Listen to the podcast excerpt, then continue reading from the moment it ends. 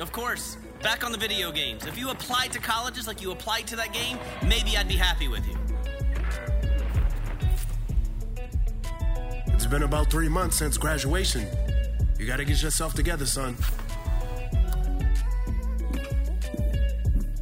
Why are you still at home? Why aren't you in college yet? What are you, an idiot?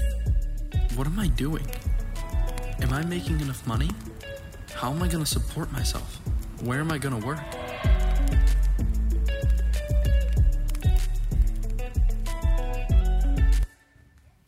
Good morning, good afternoon. How's everybody feeling today? Woo! Feels good to be in this house. And I am welcoming everybody that's watching online. And you should be in this house, and everybody here is going to welcome you. But the loudness of their clap signifies the importance of being here in person. Let's welcome them in. Yeah, come on and see us. Come on and see us. All right. My name is Tim. If you're here for the first time, my pleasure that you are here. I hope it's not the last time that you come on back, make Waters Church your home, and everybody who comes regularly said, Amen. Amen. All right, take out, if you would, your notes. They look like this in house. Take those out. We're starting a new series. I love New Series Day. Anybody with me on that? New series, like a new present. It's like a new Amazon package at the front door. Amen. Uh, Tuesday night, first Tuesday, do not miss it. Uh, 6 p.m. prayer. And we want to encourage you to pray and go after God with us. And uh, if you've never been to a First Tuesday, man, this is the one to come to. We're going to talk about the Holy Spirit, ask God to fill us with the Holy Spirit. And we want to pray over our graduates too uh, this first Tuesday. So if you're a graduate or you're about to graduate, you come on out. We'll pray over you. You can get all the degrees of man, but you can only get power from God. So come on out Tuesday night. Now, 6 p.m. is prayer. You say, I work, I can't get there. That That's all right. Come anytime after 6 p.m. It doesn't matter when you come, it just matters that you come. It is the most life changing moment of our month. I'm telling you, you don't want to miss it. So that's this Tuesday here at North Attleboro. Okay, um, take out the notes. And then also, if you are watching online, you can go to waterchurch.guide because waterchurch.guide is our virtual notes. Looks like that. And then you can click on today's message and you will see today's message. Looks like that. Living on Purpose, Part 1. The title of the message is In Process. In Process. I want to do this series on purpose because more than ever before, I think people are living with a lack of purpose to their life. Why am I here? What's the point? And I, I think that there's first the cultural question of our age where we have more access to more information and more things than ever before. We can do um, amazing things even with a phone. Uh, you know, you just got so much potential opportunity, but but at the same time, there's the what for. What is this for that is underneath all of that, you know, all that opportunity? And what I think what we have is a culture where there's tremendous potential, but a minimal amount of purpose. And, and that's a dangerous place to be. Because if you don't know what you're made for, it's like this phone. It's like this phone. Like this phone can connect me. It can help me connect. It can uh, do just amazing things for my life. But if I think that this phone is good for hammering nails into wood, I mean, this phone's hurting, yeah? This phone will not last. This phone will break quickly. A lot of people have been treating their lives like a phone that they're using to nail nails into wood. And they're broken and they're hurt and they've got the wounds in their souls and their hearts to, to, to tell you you can't use your life the way the world and this culture tells you. You've got to use your life the way the Lord who gave it to you tells you. You know who knows how to use this phone the best? The engineer. Person who made it, the person who invented it, the person who came up with the idea. Well, that's that's the story of your life. You know who engineered your life? The Lord. God Almighty saw you before you were even in your mother's womb. He called you by His grace. He loves you. And my Bible tells me in Psalm 139 that every day of your life was written in His book before one of them came to be. That means that He has a purpose for you. I think that there's also another reason why I'm interested in doing this series because it is graduation season. Graduates, we're so Happy for you, high school graduates, college graduates, masters, doctorates, uh, anybody who attained a graduation of some sort this past spring or this spring. Raise your hand in our house. Raise your hand. Can we give them a nice hand? Congratulations. We love you. Amen. And let me be the first to tell you you've accomplished nothing. now life begins. And I think that God can use what you've got to help the world. I hope, it, I hope He will. But just remember, you paid for that. And now the world's going to make you pay to earn the way forward. That's how it works. Uh, talked about this two weeks ago that life is like a big college or high school career. You come in, you're born, you're like a freshman. You don't know anything. Everybody's pushing you around, shoving you off to other people, kicking you down the hallway, making funny. You, don't know, you know, you grow up, go through all those young years. Then you, then you become a sophomore. I like to say it's like your late 20s, maybe 30s you know, sophomore, where you start to figure out a few things. Like you got some wisdom underneath your belt, but you're still a sophomore. What's a sophomore mean in Latin? Wise fool. That's what you are. You're a wise fool. And then junior year, you know, about 40s, 50s, that's where I am. I'm a junior. Yeah, we own this school. That's right. We like income inequality. Amen. Okay. We are pro, you know, all those kind of things that you're fighting for as a young person. All right. So, so, so just remember that there's a, there's a group coming up after you that will be jealous of what you got when you get to that point. But anyway, then there's senior year, life 60s, 70s, 80s, or whatever, however many years God, God gives you. And, and your plan is to get out of here, man. You're done. You're like, ah, just done with it. I want to move away and play golf all day. That's, that's the seniors in the house. And, and here's what I think about if life is like that, how much better would it have been if you were a freshman in high school or college? And a junior would have come around you and put his arm around you and just said, Hey, I, I believe in you. You know, you, you got potential. I'm not going to kick you around, I'm going to help you. And that's what we need from our juniors and seniors in life. Can I get an amen from all the freshmen and sophomores? Come on. Yeah, yeah, yeah, yeah. And I feel like I, I have a responsibility. I'm a junior now, and I feel like I have a responsibility to invest in the freshmen. And I, I think that the third reason why I want to do this series is because my son, my firstborn son, graduated high school this past week. I'm so proud of him. He's graduated as the second person out of my kid, second child out of high school. Yeah, tepid clap, tepid, you know. uh, but I'm proud that I got two down. I feel like I graduated. I feel like I graduated. I got one more to go, and then, yes, Lord, right? somebody just told me back here, you know, when they graduate high school, that's when the problems begin. I'm like, don't tell me that. That's not what I want to hear. But the other thing about my son is graduate high school, and, and you know that he actually did something wonderful this past week.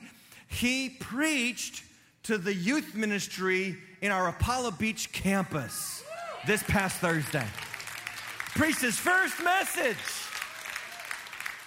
Chip off the old block. I'm so happy you clapped because one day he will be your pastor. Amen. Uh, God bless nepotism. No, just kidding. But anyway, I, you know, it was a cool thing for me and him to sit down. I showed him my process of how I write a message out, how I study the Bible, um, how to put points together and everything. And then I kind of forgot about it. I get busy, you know. And then on Thursday afternoon, he gives me a call. The phone rings. It's my son, Connor. Connor never calls me. So I picked it up. I said, Yes. He goes, What's up? Connor never asks me what's up. He asks me, What's in your wallet? That's what he does. He's a Capital One commercial. That's what he is. Anyway, uh, what's up, Dad? I'm, I'm like, This is a weird conversation.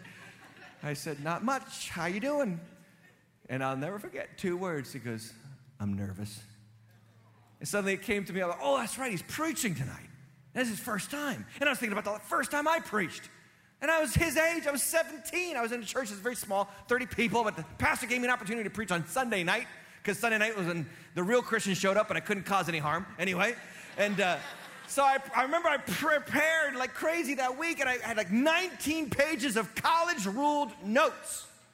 College ruled, baby, not wide ruled. 19 pages. Get up there and I preached my guts out for eight minutes. Was done. The pastor's like, I guess I'll go and preach now too, you know? and I just remember how terrible it was. I thought, man, this is my chance to really be dad. My dad, my son I got a captive audience. He's ready to listen. I, this is my chance to invest. I'm going to leave behind my wisdom and my, oh, this is a golden opportunity. So I gave him what I thought was the best advice I could give my 17 year old son who was training to be a preacher. And I said, Connor, don't worry about it. No matter who you are, your first 200 sermons are going to stink. and then he said, Yeah, okay, that sounds good. And he went and up and he preached. And he preached and he did a great job. He did a good job. I don't want to say great, good. And uh, everybody's like, Good job, Connor, good job. You know what? He got ticked at everybody. He's like, No, it wasn't good. It's supposed to stink.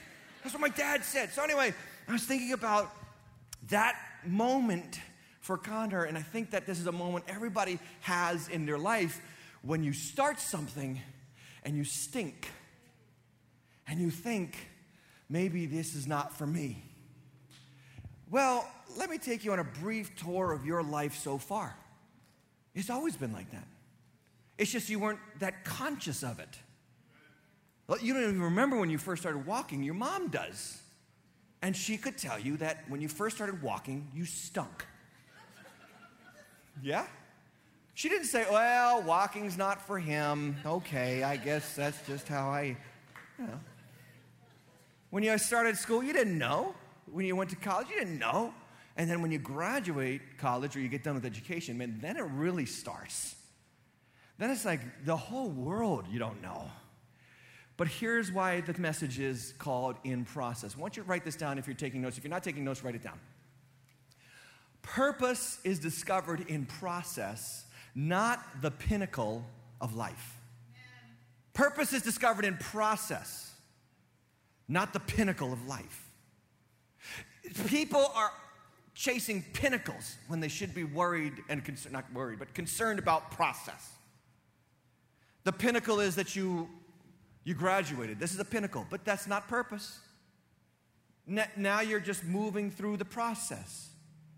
You get that first home. You're not, that's a pinnacle, but it's not the end, it's processed. You get married, that's a pinnacle moment. And, and, and unfortunately, our culture makes way too much of wedding days. Way too much. I'm doing a wedding on Tuesday. It's going to be with four people. Only two of them are getting married. but four people are going to be there. The people getting married and the two witnesses. And these people, they don't care. They're just moving through. Like there's no big celebration, no big thing. Just and I think what we do in our culture is we always celebrate pinnacles because, because our phones kind of train us to do this. You know, we look at everybody's highlight reel. Oh, I want a highlight. I want a pinnacle. The pinnacle doesn't matter. Hey, by the way, pinnacles are dangerous places. Sometimes when you get to your pinnacle, that's when you can get proud. Look at David when he gets to his pinnacle in life. In, in 1 Samuel, he gets to the to top, uh, 2 Samuel, he gets to the top. And he says, You know what? I don't need to fight anymore. David was a born warrior. He said, I don't need to fight anymore. Go, Joab, you go and fight for me. And he goes and he strolls on the roof of his house and he sees a naked woman bathing. Her name's Bathsheba. We know the rest of that story. Sometimes the pinnacle is the place of real problems. Because here's the other thing how do you know is actually your pinnacle? Maybe God has a higher height for you to go. Maybe He's got some low places for you to go through. Maybe He wants you to plateau for a little while in something so that you can learn to hear His voice. That's called the wilderness season. God is a big fan of the wilderness. Even Jesus went through 40 days in the wilderness all alone as God put in His life the things that he needs to succeed in the next stage. Don't chase the pinnacles, trust the process. So, we're in the book of Philippians, chapter 1. I hope you got your Bible out. Chapter 1, Philippians. I love paper Bibles in the house. Who's got a paper Bible in the house? Yes. If you're sitting next to somebody without one, feel free to look at them and judge them. I like paper Bibles. You can write in it, you can circle it, you can do all those things, and we don't really judge those who don't have a paper Bible, but get one because it's good to have one. But Philippians has uh, one of the greatest in process passages, Philippians 1 6. He who began a good work in you will bring it to completion at the day of Christ Jesus. Amen? That's one of the wonderful, most powerful promises. Philippians 1 6. Let's put it up. He who began a good work in you will bring it to completion at the day of Christ Jesus. I am in process. Somebody say in process. Now, this book is written by a guy named Paul, and we're going to talk about his story, but we want to, I want to read from chapter 1 about this because it's really, really powerful stuff, and it's probably one of my favorite passages in the book of Philippians. Would you stand with me for the reading of God's word? Verse 12 of Philippians chapter 1, here's what it says I want you to know, brothers, that what has happened to me has really served to advance the gospel. What has, what has happened to me, Paul says, has really served to advance the gospel. Oh, what happened, Paul? What, did you graduate college, seminary? What happened? How, let's see what happened. He says, so that it has become known throughout the entire imperial guard and to all the rest that my imprisonment is for Christ. Oh, he's in jail. He's locked up. And people are learning that the reason why he's locked up is because of Jesus. And then he says this, and, and the brothers, most of the brothers anyway, have become confident in the Lord because of my imprisonment and are much more bold to speak the word without fear. Some indeed preach Christ from envy and rivalry, but others out of goodwill. The latter do it out of love, knowing that I'm here for the defense of the gospel. The former proclaim Christ out of selfish ambition, not sincerely, but thinking to afflict me in my imprisonment. What then? Or some translations say, no matter. And I love that. What that? No matter. Only that Christ is preached in every way. And in that I rejoice.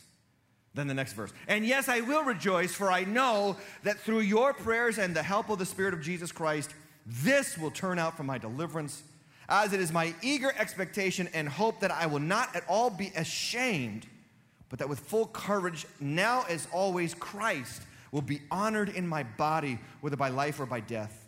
For to me to live is Christ, and to die is what?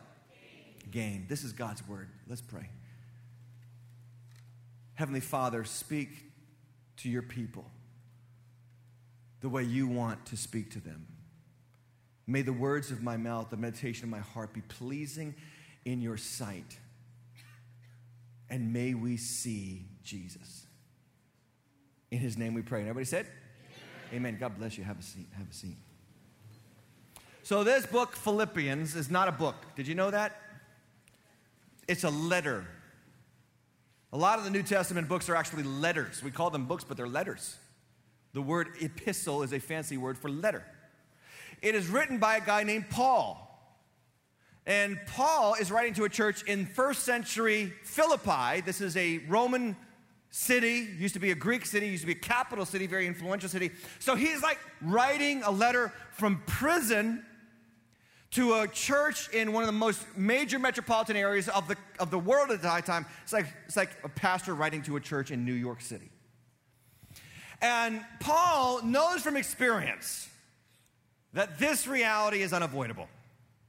We make plans, but God has purposes. We make plans for our lives, but God has purposes, and His purposes are bigger than our plans. And, and his purposes are not centered on our plans. Our plans are part of his purposes. And sometimes he has to ignore our plans altogether to accomplish his purposes. And one of the persons that knew that better than anybody is Paul the Apostle. Because Paul the Apostle was planning in his old life, when he was named Saul, to be the greatest Jewish theologian in his life, in his time, in his generation the greatest theologian around. He was an apprentice of a guy named Gamaliel, one of the most uh, influential, notable teachers and, and scholars of the day. He was advancing, he says this later on in Philippians, he was advancing beyond all of his contemporaries. I mean, he was the valedictorian of his class, he was um, important, he had potential, he was skyrocketing to the top of Judaism in the first century. Then you heard about this little group called Christians who were denying, uh, who, who believed that Jesus, this crucified Nazarene carpenter, was, was the Christ, and he couldn't take that they were taking all these Jews captive by this philosophy. So he decides to go and start imprisoning these people and locking them up, us, our kind of people. And he starts going from town to town with papers from the chief priest to put them in prison. And he's on the way to Damascus. And God totally upends Paul's plans. We have plans, but God has what? Purpose. And Jesus says, Paul, you're persecuting me. And he blinds them for three days and he sends them into isolation. And Paul comes to Christ, and his life is 180 degrees different after that. Instead of persecuting and chasing down and hunting Christians, he starts producing Christians. He starts pre- preaching the message of Jesus. He starts becoming, and so this man, nothing that Paul did did he do halfway. He did everything full bore. And so he goes from trying to be the greatest Jewish theologian in his life, in his generation, to trying to be the greatest missionary in his generation. And so he goes from city to city teaching people about Jesus, and they hate him and they reject him and they persecute him and whip him and stone him and shipwreck him. And he goes through all these troubles, but he's going, going, going. No one can stop this man. He wants to tell the whole world about Jesus. Powerful, powerful story. But 20 years in, the Roman leaders come around him, put him in handcuffs, ship him off to Rome, and he's locked in a dungeon prison. We have plans, but God has purpose. This is a man who God interrupted plans good plans, bad plans. And sitting in that Roman prison, he could have had himself a big fat pity party, couldn't he? He could have said, like some of you say, like I have said, God, I am doing my best here. And this is how you repay me? Don't you realize I'm trying to preach? I'm going from city to city. I have borne so much hardship for your name, and you put me in prison. You will, why do you let the bad guys win? Anybody have a conversation like that with God? What, do you do you see what's going on? Anybody? Yeah, I, am like that. And, and and Paul could have done that, but he doesn't. And sitting in that Roman prison, chained to a Roman centurion, chained to a Roman centurion, Paul picks up a pen and a paper and he starts writing letters to the churches. He doesn't let his changed plans thwart God's purpose. My friends, life will change your plans. And sometimes God will let the bad guy win. And you have a choice big fat pity party, or pick up the pen and paper and do what you can with your life right now. Do something. Find a way to make an influence. Find a way to make an impact right where you are. There's a way, I'm telling you. And sometimes the greatest impact that you can make is just to get on your knees and pray. Some of you moms need to listen to me. I don't know why I'm saying this in this service. Maybe some moms need to hear it. But some of you moms, you have wandering children and you're thinking, what can I do? God, why are you letting the bad guy win over my child's life? Get on your knees and pray because the power of a praying woman is one of the most powerful earthquake shaking, world changing moments in history. Anyway, that letter becomes the letter that he writes to Philippi, the, the, the Philippi church, the book of Philippians in our Bibles. And do you think that Paul could have seen that that letter would become what it is?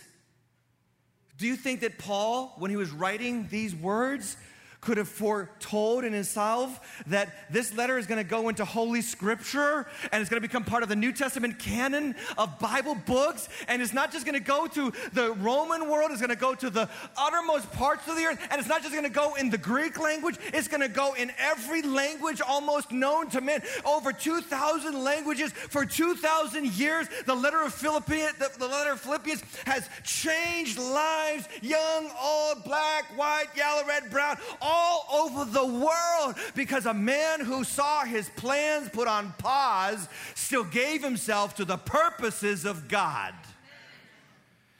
What could God do for you in that case? So I, I got three things from Paul here that I want to share with you, and then we're done. Because if Paul, what Paul learned was purpose is discovered in process, not pinnacle. Point number one, write it down. My purpose is tied to the people God puts in my life. Your, your life is not an island, John Donne. No man is an island. You, you, you are part of a community. This is very anti American right now. Very anti American because America trains you to focus on you, be your true self, your authentic self, find your true you, your voice, your story, your this, your that. Everything is about you, you, you, you, you. Severe isolationism, and we think, we think, and a lot of young people fall for this. You think that you, you think that you're making who you are. You're not making up who you are. And I guarantee you that everything that you like is not because of your individuality, it's because of the people around you. And the things that you don't like is a lot of because of the people around you. And I want you to think about your life really. Let's think about existentially. You didn't choose when to be born, did you? You didn't choose where to be born. You didn't choose your parents. You didn't choose your ethnicity. You didn't choose the generation, the time, the historical time frame of your life. All that was outside of your control. You didn't choose your family. You didn't choose the people who put you in family. You didn't choose, I mean, that's, and all that stuff, all that history of your story shaped you. And here's what I'm trying to say is you're not an individual. You're not. Again, very anti-American. But it is so important to understand our purposes because this is what Paul knew. He wrote this letter to the church in Philippi. Here's why because the church in Philippi heard that he had been put in prison and they cared about him.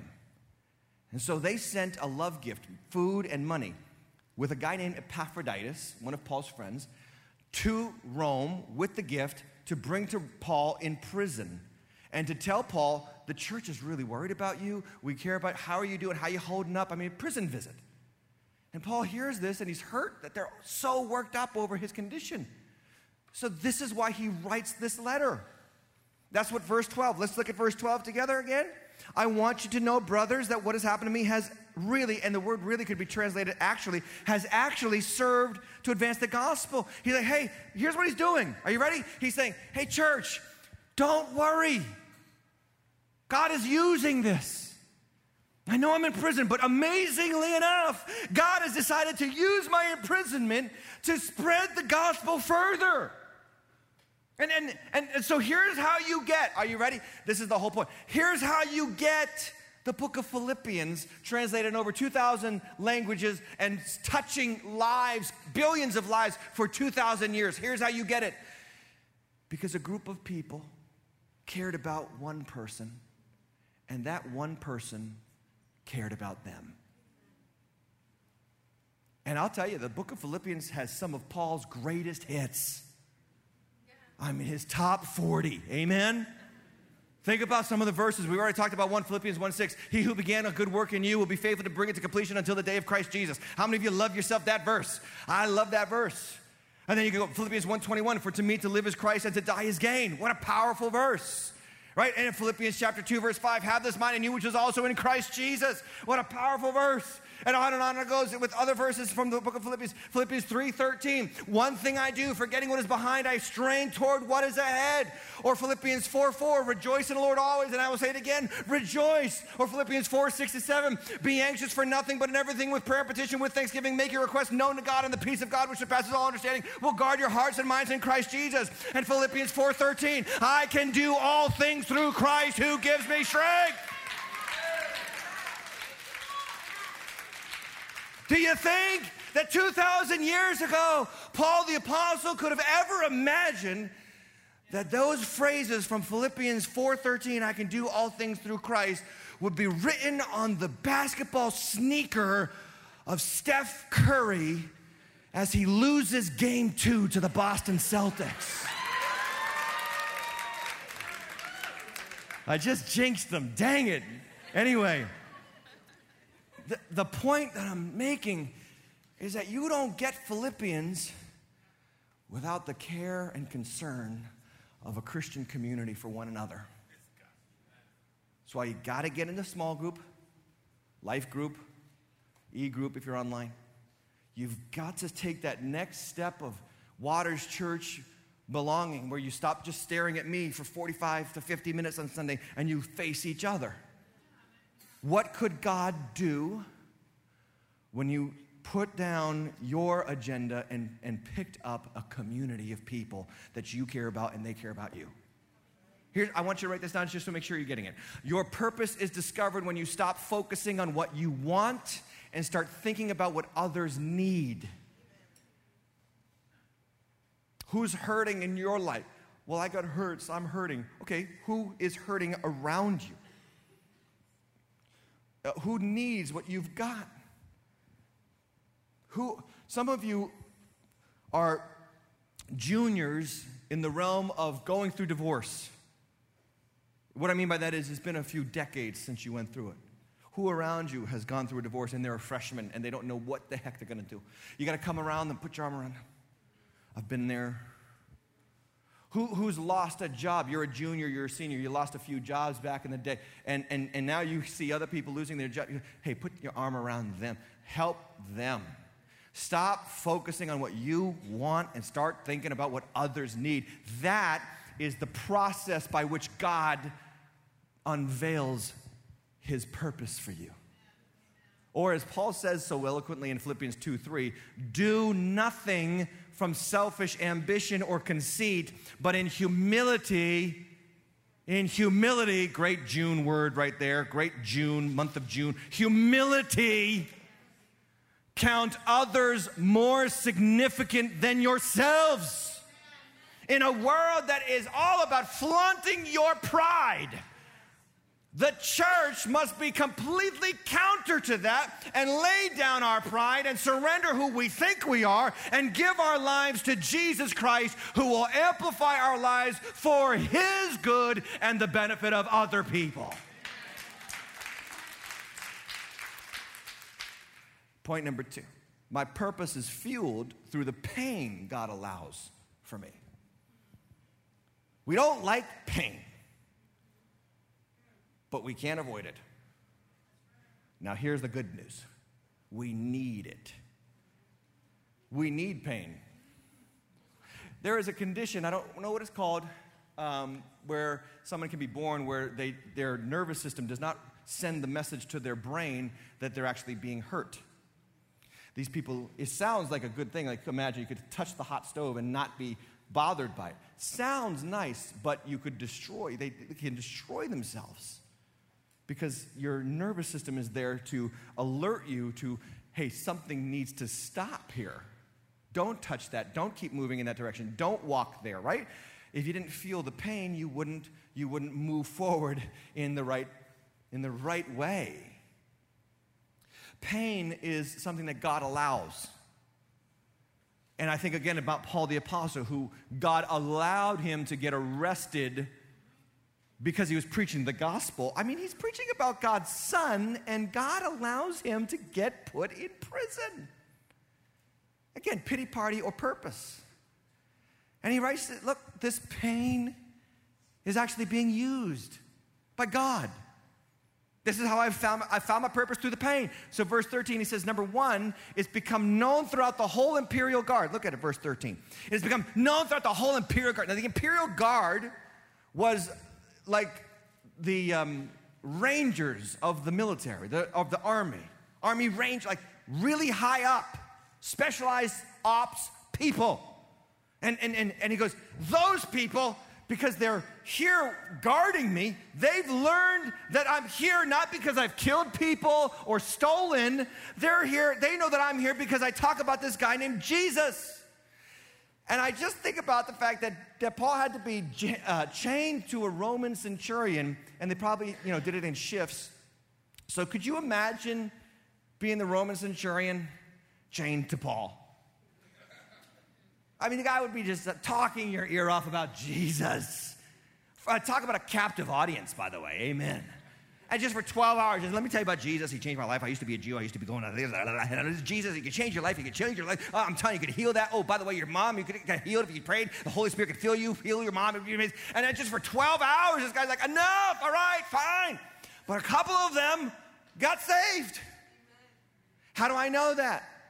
Well, look at the last verse in your notes. I should have put it here, but it's at the last verse in your notes, because look what it says in Philippians 4 21. Greet every saint in Christ Jesus. The brothers who are with me greet you.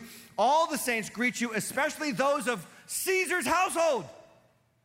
So the imperial guards got saved because Paul was chained to them for 12 hours a day. Eventually, they spread the gospel message and, and went all the way up to Caesar's palace and even some of Caesar's family members came to Christ. That's amazing. Because Paul was in prison, though. He, he probably never would have gotten audience with Caesar's household if he hadn't gone to prison. So let me ask you what audience has God given you through your pain? Because I'll tell you something wonderful about pain it makes great friends. People who have heard your pain and have had your pain will listen to you. Sometimes that's the only way you get an audience through pain, through trouble, through turmoil. And, and, and this is what Paul had to experience for himself. You know, one of the biggest questions that we get in the, in the, in the pastoral profession is what's the deal with evil? Pastor, what's the deal with evil? Why is there evil? Why are Uh, 19 kids and two teachers shot in cold blood through some psychopathic maniac? How, what's with that? Or what's with the governmental corruption that we see from head to toe in almost every country? You know, really, seriously, what it was evil? And, and here's what you have to understand the Bible teaches us about evil a lot. And what I love about the Bible is that it does not sugarcoat evil. Evil is everywhere. And it's unavoidable and it will not end until Jesus comes back. We know that that's what the Bible teaches. You can feel free to reject that, but that's what the Bible teaches. Evil will be here until Jesus comes back. The reason why evil got here is because Adam and Eve chose sin over serving God. So every evil in the world has been perpetrated by man's rebellion against God. Now, here's the bigger picture of evil because evil gets personal. God uses evil to accomplish great good. There's a story in the book of Genesis. It's about a guy named Joseph. It's actually one of the longest stories in the whole book of Genesis. Joseph is the son of uh, one of 12 sons to a guy named Jacob. And Joseph is Jacob's favorite son. And his brothers hate him for it. And Joseph has dreams and he can interpret dreams. And everybody thinks, a lot of Christians think, that Joseph's story is about how to fulfill your dreams. It is not about how to fulfill your dreams. Let's unpack it a little bit for you to understand what Joseph's story is about. He has the dreams. He tells his brothers. The brothers hate him. They, the, the brothers want to kill him. And instead of killing them, they said, you know what? Let's just sell them into slavery so we can make some money off them. So they sell them into the hands of the Midianites. The Midianites bring them down to a guy named Potiphar's house. And in Potiphar's house, his wife falls for Joseph and she tries to sleep with Joseph. And Joseph says, I can't do this against God. And he does the right thing and she claims rape and throws him into prison. And this guy, who with all the dreams and all the good that he's doing, is landed up in prison just like Paul. And he's in prison and there's two prisoners who have dreams and he interprets the dreams to the prisoners. One gets killed, the other one gets restored to Pharaoh's right hand. And, and Joseph says, Listen, remember me when you get restored because I'm in here unjustly. And the guy goes back to Pharaoh's house and he totally forgets about Joseph. And Joseph is there for two years. Pain, pain, pain, pain. And then one day, Pharaoh has a dream and no one can interpret it.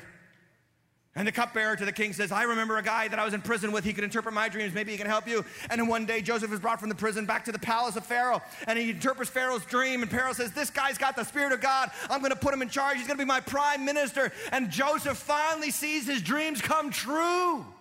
But it went through the pain. And, and there's a great worldwide famine, but Joseph had saved grain. And wouldn't you know, the famine spread all the way back home in Israel and his brothers have to come before him. Those same 11 brothers who sold him into slavery. And the Bible says that they bow at his feet and they don't even recognize him because he's got all the Egyptian makeup on, you know, you know. And, he, and they don't even recognize him. And Joseph has a perfect revenge opportunity. I could cut their heads off. I could torture them. I could throw them in prison like they did to me. And they find out it's Joseph and a big weeping moment. Everybody's you know, hugging each other, hugging it out. But then they suddenly think, wait a second, Joseph might do something bad when dad dies. And so they come to Joseph and they say, hey, Joseph, before dad died, he told us that you should forgive us.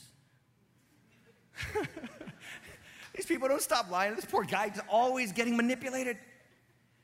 And what does he say? Genesis chapter 50, verse 19. Beautiful, beautiful, beautiful. It says. But Joseph said to them, Do not fear. For am I in the place of God? Now look at this line. As for you, you meant what? Evil against me, but God meant it for good. To bring about that many people should be kept alive as they are today. You see what Joseph had? He had a bigger picture of his purposes. My purpose is not for me, is to help people around me. And then he also saw that evil is actually used and leveraged by God. Because the story of Joseph is not just about Joseph. No, the story of Joseph is not even about us.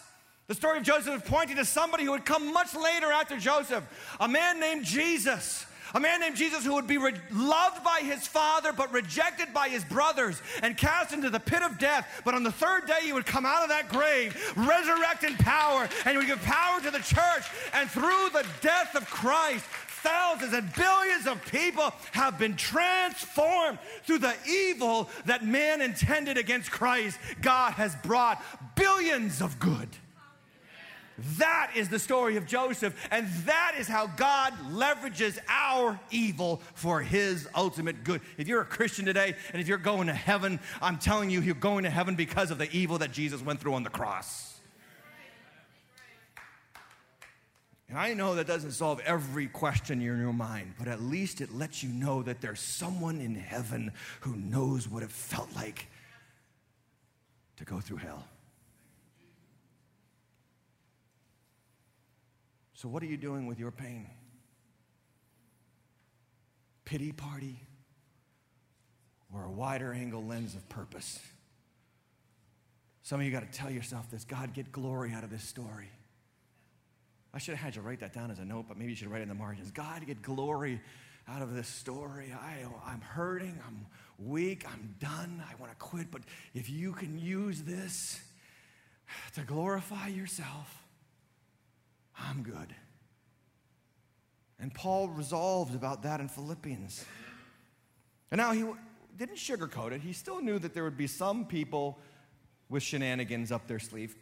Because look at verse 15. He says, Some preach Christ from envy and rivalry. You know, you still do the right thing, and still some people will abuse it. He says, The latter will do it out of love, knowing that I'm here for the gospel. Then he says, This the former proclaim Christ out of selfish ambition. They try to afflict me so even, even when we understand pain and even when we understand our, the purpose of our pain, we still will feel some pinches from people with terrible motives. There's nothing you can do about that. But here's what Paul decides in verse 18. What then? Or no matter. I like that. No matter.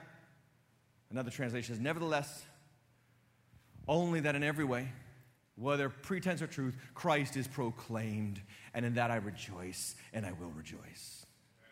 God, get glory from my story. Point number three my purpose is fulfilled when I surrender my future to God's plan. Now, you want to get yourself here. I would like to say that you want to get yourself here before the day is out because you don't know the future, and neither do I. Man makes plans, but God has a purpose. And so some of you are graduating high school. You're so excited. You're so excited about the college experience. And you're going to get a degree in pharmaceuticals, and you're going to go and you're going to make billions of millions of dollars, and you're going to be so excited to be, oh, this is my plan. Okay, all right, all right. Pay attention to this next moment. If you're in this room and you graduated college and you're currently doing a job that had nothing to do with what you went to college for, raise your hand okay? So there was a time when all these people were just like you, and God's purpose upended their plans. This is very freeing. This is why I told my son, your first 200 sermons are going to stink. Because it's okay to fail. It's okay to get two years into a degree program and realize suddenly that you have no interest in that degree program whatsoever and change courses and do something different. Don't get so locked up into thinking that you have to have it all figured out that you create a prison of your own making that'll leave you miserable for decades and generations. No, no, no, no, no. It's okay to fail. It's okay to fail chemistry, my friend. Fail chemistry to the glory of God.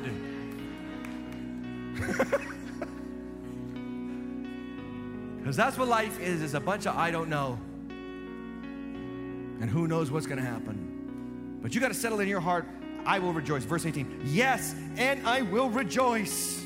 Don't let the devil steal your joy. Just because you changed plans or plans were changed for you, don't let the devil steal your joy. I'm reading a book right now. It's called The Bodies of Others. The Bodies of Others. And I only read this book because the woman who wrote it got banned from Twitter as soon as it was published. That's a book I want to read. So, the premise of the book is how the COVID pandemic trained us to believe that our greatest harm came from the bodies of others the six feet distancing stuff, social distancing, be alone, stay at home, save lives, all this garbage that was force fed to us for the last three years, ridiculous nonsense. And we were isolated. And the book talks about how scores of studies have been done that the number one way we punish people in our prisons today is what? Solitary confinement. And studies have been done about how only just 24 hours of solitary confinement can permanently alter the brain structure for life. And our governmental leaders put all of us in solitary for two years, and some even still. Some of you still at home. Can't come to church. Why? Because the bodies of others. When all the science proves on the other end of the spectrum that in togetherness there's unity and community, and our immune system gets stronger through relationships and being around each other. We're actually here to help each other. That's the Christian message. They'll know you're my disciples by your love one another, not by your social distancing. And I mean, honestly, I'm just so I'm so mad about all this stuff. I'm so mad because I know what the scriptures teach, and I know how science has been used as a weapon to keep you isolated. And then we have people going into schools and shooting people up, and we wonder why. Their brains have been ch- chewed up by nonsense for two years. We need to get back to what Scripture teaches us. The book it talks about how one of the healthiest things that you can do for your body, you'll never believe this. One of the healthiest things you can do for your body, you don't even need to be a Christian, is to get in a group of people like this and sing the same song together. You sing a song with a group of people, it makes you stronger, it actually improves your immune system, it makes you happier, it releases endorphins. That's why we ask you to come early and sing with us. Because when you are a Christian and do it, the Holy Spirit gets involved and it's even better. Then you got to come in at service after a long week when everybody's hating on you and life is changing on you and the kid won't come back to Christ. You need to start singing to yourself, Christ is my firm foundation, the rock on which I stand when everything around me is shaking. I'll never be more glad. Oh, I put my faith in Jesus. He's never let me down. I don't know the rest, but you know what I'm talking about. so why should he fail now? That's right. Yeah, yeah, yeah, yeah. Somebody kept singing it. He won't. He won't fail you. Young people graduating college, he won't fail you. Young people out of high school don't know what you're going to do. That's okay. He won't fail you and you're just lost a job and your career is going in a completely different way, or maybe you're upside down in your mortgage right now, He won't fail you. He's never failed and He won't start now. And you need to get around people who will sing that into your spirit. Paul says, Look, I've already taken care of the hard part. I've already surrendered my life to Jesus. I've already surrendered my future. And he says this I know, verse 19, that through your prayers and the help of the Spirit of Jesus Christ, this will turn out for my deliverance and notice that he doesn't suggest that deliverance means escaping jail. Verse 20, it's my eager expectation and hope that I will not be ashamed, but that with full courage, now as always, Christ will be honored in my body, whether by life or by death. In verse 21, for to me to live is Christ and to die is gain. And sadly, yes, one day, months or a year later, a Roman centurion would walk into that prison cell, take Paul by the hand, and bring him out to a place where they would cut his head off his letters are still being read and honored 2,000 years later. So, this question you got to ask Am I surrendered to God's end game for my life? Am I? Surrendered to God's end game for this marriage, end game to this singleness, end game to my career, end game to my retirement, end game to whatever it is that you're about to end, whatever, just to give God your future. Sermon in a sentence. My purpose is in process involving the people around me, the pain within me, and the end game God plans for me. You don't have to reach for pinnacles, you have to trust the process. And I believe when you trust the process, the best is always yet to. We serve a Savior who saves the best wine for last. Would you stand with me?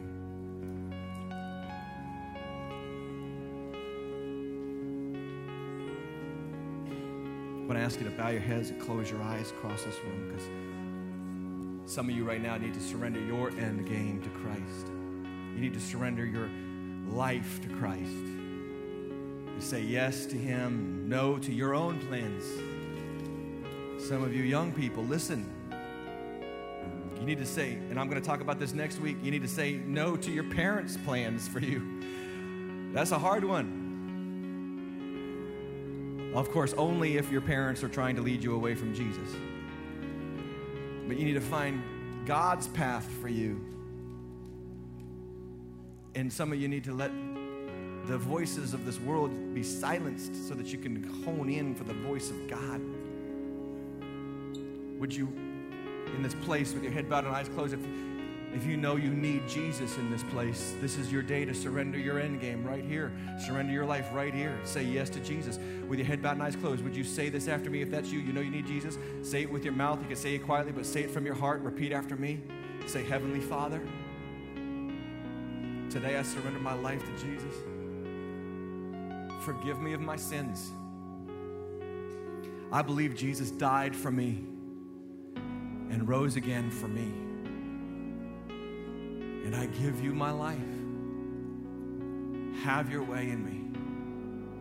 In Jesus' name.